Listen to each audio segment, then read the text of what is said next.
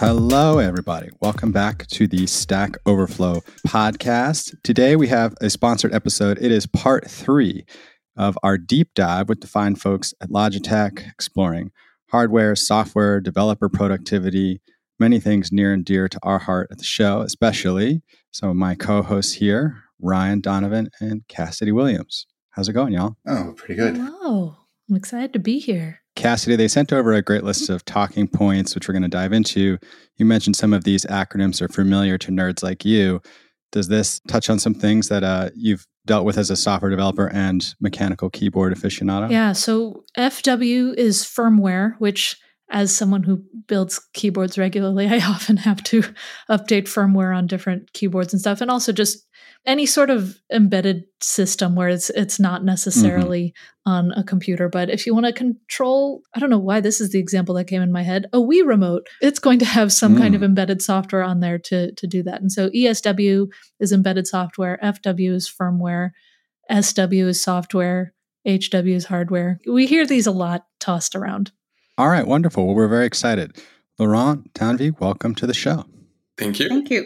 So, Tanvi, let's start with you. Tell the listeners a little bit about who you are and how you got into this world of technology and what it is you do today, sort of day to day at Logitech. Sure. Uh, so, my name is Tanvi Shah. I lead the software development team at Logitech. I love and thrive at building compelling software solutions and services from conception to launch. Today, I am responsible for overseeing all the software development activities at here at Logitech. And we're working on our next generation software platform that enables our users to not just customize their devices, but offer innovative solutions that enhance the way our users interact, navigate, and connect with the digital world. So by optimizing their and automating their workflows to help them stay creative and productive in whatever they're doing whether you're a software developer, a content creator, a presenter, etc. A gamer, a professional gamer, I mean. yes, or a gamer. And Laurent, how about yourself? Hello, everyone. So my name is Laurent Gillet. I'm in charge of embedded software development. So still code development, but that tiny piece of code that runs on your device.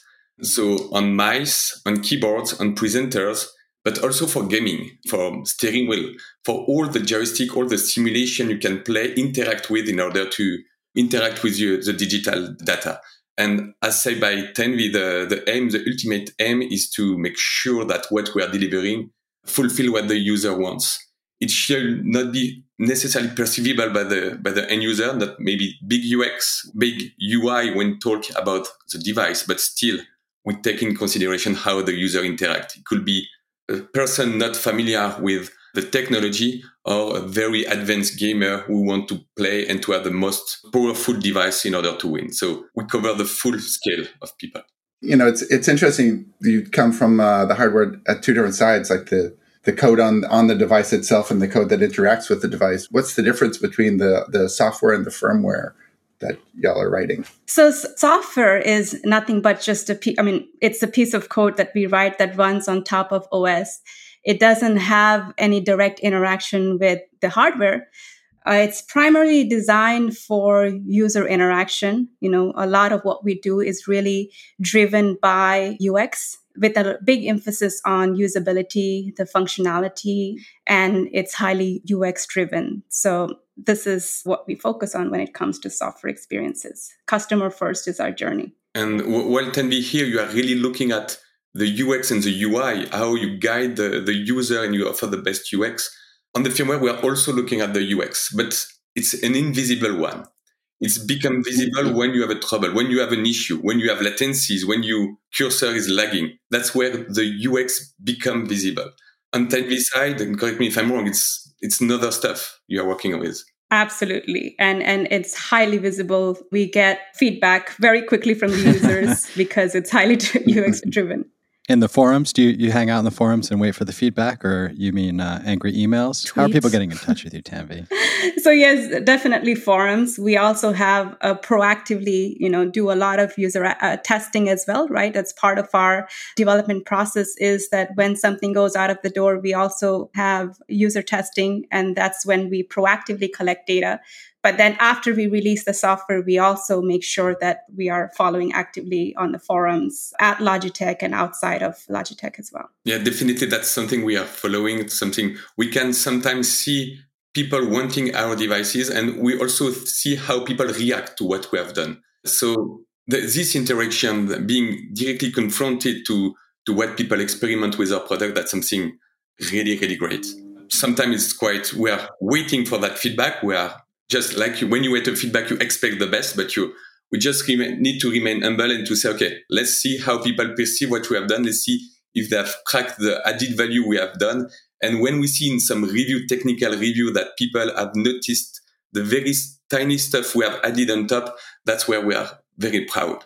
Absolutely. Yeah for the firmware versus software and everything there's there's a lot of user testing but as for the actual implementation of it is it in a very low level language like c or is it something where you've abstracted that away into a higher level language internally what do the teams work with well here mainly in the firmware we're mainly working with c and c++ but we are also going at lower level assembly and so on when Dang. we need to be because it's time critical. When we talk of gaming devices or advanced creators, the reporting rate is up to one millisecond. So we made a wireless communication protocol that is as good as corded. Dang. So it means that each milliseconds we uh, go through all the sensors, capture all the physical interaction with the device, uh, see the battery life, see everything, and communicate to, to the host and communicate to the to the software within one millisecond. So timing is critical.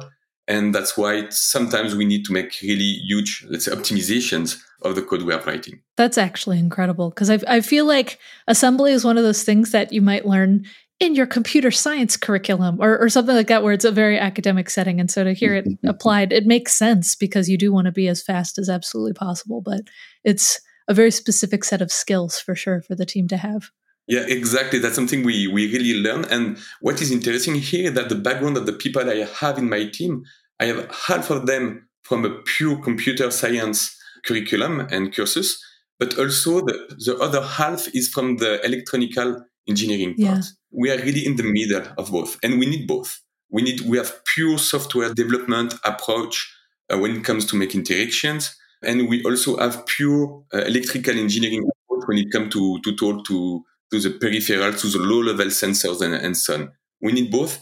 And the way we integrate, the way we test also are the same. We can test with breakpoints, like Tanvi uh, Steam can do, but also with oscilloscopes. So when you go by wow. the desk of a firmware engineer, you have oscilloscope, a lot of wires, a lot of stuff you don't necessarily find on the software side. But I believe on software, you also have some constraints uh, to implement it to debug. For sure. I was just saying that, you know, yeah. So on the software side, right, we develop code using high level programming languages and our tech stack is much wider in the sense that, you know, depending on whether you're doing some low level development which needs to be purely cross platform, then we use C++, primarily C++. And then on the front end, when it comes to UX and UI development, we actually build user interfaces using uh, web technologies, right? So this helps us to kind of really deliver modern user interfaces. It's cool to have both ends of the spectrum because there's like major pros and cons to both, and you still have to work together. It's cool. Absolutely. Absolutely. And, and that's the key because let's say we make the perfect device, but the software is not working, or the reverse. In the end, yeah. the user is not happy. So we need to, to make sure the full system is working fine. And that's even if we have different way of working, different life cycle, different way to debug, interact, we must work together. We must have touch point to work together in order to to deliver the, the best uh, user experience, definitely. So, Tanvi, what web technologies are you referring to that you use on the front end? We use uh, React.js, HTML5, CSS, etc. We uh, so our software works both on uh, Mac and Windows. Mm-hmm. So we need to cater to those operating systems, and therefore we use these web technologies, but then we uh, use a cross-platform desktop frameworks to be able to go ahead and um, build a cross-platform user interface. If you don't mind my asking, what is the cross-platform thing that you use? Is it Electron or is it something? We are using Electron. Yes, Electron. Yeah, it, it gets the job done. yes, it does. So you mentioned working in different ways, but you know having to come together on this, even if yeah, the life cycle of some of it is different. Can you touch a little bit on that? Is there a push and pull, for example, if all of the users are requesting a bunch of great updates to software so they can optimize for the latest and greatest in performance gaming, but firmware is saying we just can't quite get all of that into this package? Do you two come together and barter to try to get the best user experience that matches both? How do those things work?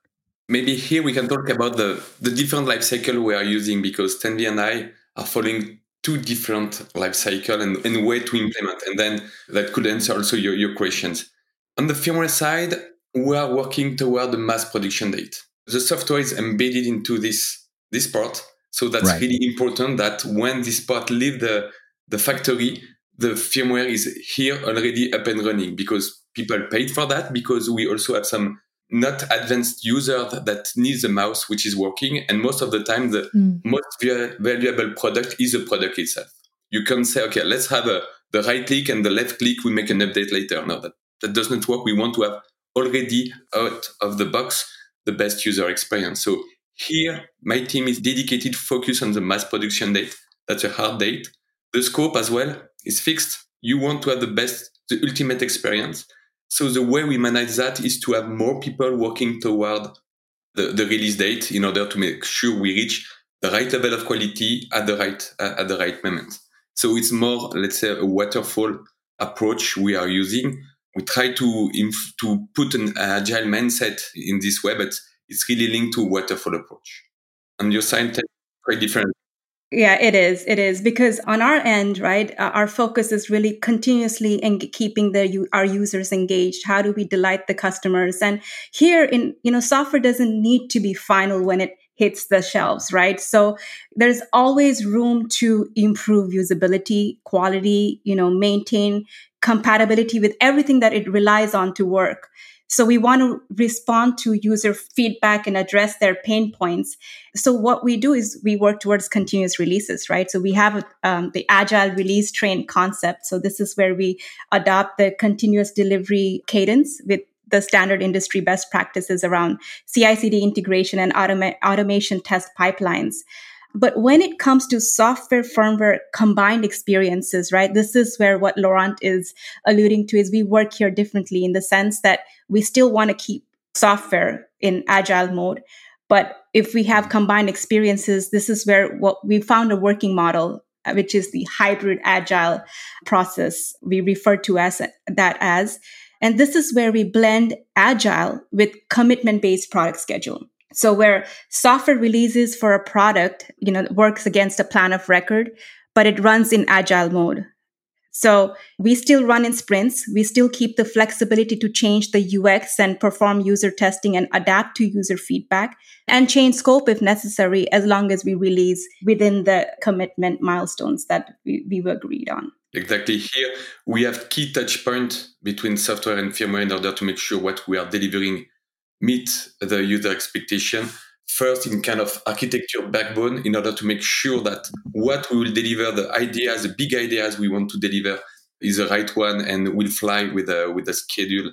And then regular touch point, regular integration to make sure that what has been done on the, the software side meets what has been done on the firmware side and see if the expected uh, user experience meets uh, the one we, we obtained. You talk about the uh, constant improvement and kind of working together. I have a, a Logitech uh, camera here, and it comes with a little app that lets you adjust the, how it looks. I'm wondering, as you're developing, you know, both the camera itself and the firmware on it and the app, are you f- feeding into each other? Are you causing, you know, changes on the other side? Yes, we we have ways to communicate with the software in a in a way that we interact with each other in order to to have configuration contextuality being, being added to, to to the device cam camera mouse or keyboard so definitely so I've, I've already got the the app and the camera over here and you come up with new features new firmware does that filter down to me the user or is that new releases new developments? Well here it totally depends from one product to the other. There is no unique way to to do it and to, and to deliver it. So there is multiple way to to address what the, the, the user feedback and uh, either it could be an update or it could be a, a, new product to adapt that if it's not feasible with a, with the existing product. And I think to add to that, right, like, so there is the out of box functionality that we talk about, right, where your camera will work, you know, in a certain way when you don't have the software installed. And then when you have the software installed, how does software bring in, how does software enhance the experience of our users, right? And today we don't rely on, you know, updating the firmware of your device to kind of unlock new features and that's what we are working towards is how do we change that mindset where or perception where we can actually go ahead and bring incrementally these features through new firmware upgrades as well. Yes totally true. When we have the device with the embedded device itself you have the performances. You have the robustness. You are really fo- yeah focus on battery life robustness performances for sure. When you add the software that's when you have productivity on top. That's where you have the wow effect because we combine the best of the two worlds. Yeah. You had included a, a, word here that I was curious about in the notes for our talk. It was sustainability. And hearing you say these two things, it makes a lot of sense. The more you can sort of like extend or improve the life of the device with software updates or even firmware updates, the more you can look then forward to sort of that next generation and figure out how to make that great and, you know, make the changes that would require Laurent, maybe like you said, going all the way back to the blueprint that goes to the factory as opposed to just things you can push out over the air? Exactly, exactly. So, uh, as you said, Tanvi, here uh, the software and the firmware plays a great role for durability to make the product relevant longer. And, and here it's mainly software driven because the software gives the, the longer life to, to, to the piece of hardware. And that's so important in today's day and age where the planned deprecation of everything is so prevalent. Having something that you know will last for a while and be improved is very valuable. Yeah, for sure. My last question was kind of in your direction. I know Laurent, Tanvi, you both work at Logitech, firmware, software. What do you think about folks who are building their own stuff or maybe trying to customize your stuff? To what degree do you like prepare for people who are going to poke around and try and integrate this with other peripherals or things they've written themselves? To what degree is this stuff open for developers and creators to hack on or add on to themselves? I think there's not a lot of customization in terms of outside of what the software provides. But we do have, for example, in our uh, Logitech Options software, that's our predecessor, where we provide a, an SDK for our developers and use you know third party developers who wants to go ahead and build custom plugins for example. You know the, our logitech craft keyboard is our wireless keyboard with the craft uh, the crown input dial and you can use that to activate and control you know custom actions on various applications. And here is an example of how we had an SDK which enables our users, for example, to build uh, custom plugins, and you can use our application to do to do so on the open source community, Linux and so on, there are also some some softwares that exposed widely this uh, this API. We also release device, some device APIs in order to interact with the device and see what people can work on, build on, and, and work on. So there are a couple of applications like Solaar, uh, that allows to to interact also with the device and to offer other APIs to external uh, apps. All right, everybody. Thank you so much for listening. As always, we are going to shout out the winner of a lifeboat badge, someone who came on Stack Overflow and found a question with a negative score, gave it a great answer, and now that question has a positive score, saved from the dustbin of history and spread a little knowledge around the community. Awarded August 10th to David. Can we convert a byte array into an input stream in Java? David has the answer mm-hmm. for you and has helped over 140,000 people with this answer. So thank you, David, and congrats oh. on your lifeboat badge. I am Ben Popper. I'm the director of content here at Stack Overflow. You can always find me on Twitter at Ben Popper. Email us with questions or suggestions, podcast at Stack Overflow. And if you like the show, leave us a rating or review. Really helps. I'm Ryan Donovan. I edit the blog here at Stack Overflow. You can find me on Twitter at rthordonovan. And if there's something you'd like to see covered by the blog, please email me at pitches at stackoverflow.com. My name is Cassidy Williams. I do developer experience, and you can find me at Cassidoo, C A S S I D O O, on most things. Hi, I'm Tanvi Shah. I lead the software development team at Logitech. You can find me on LinkedIn. Hi, I'm Laurent Gillet. I'm head of embedded software development at Logitech, and you can also find me on LinkedIn. Well, thank you to both of you for coming on. We appreciate it. Clearly, we have a bunch of your devices up and running around us. So glad you're working hand in hand. Good yeah. choice. Very good choice. All right, everybody. Thanks for listening. We'll talk Thank to you, you soon. All right. Thank you. Bye bye.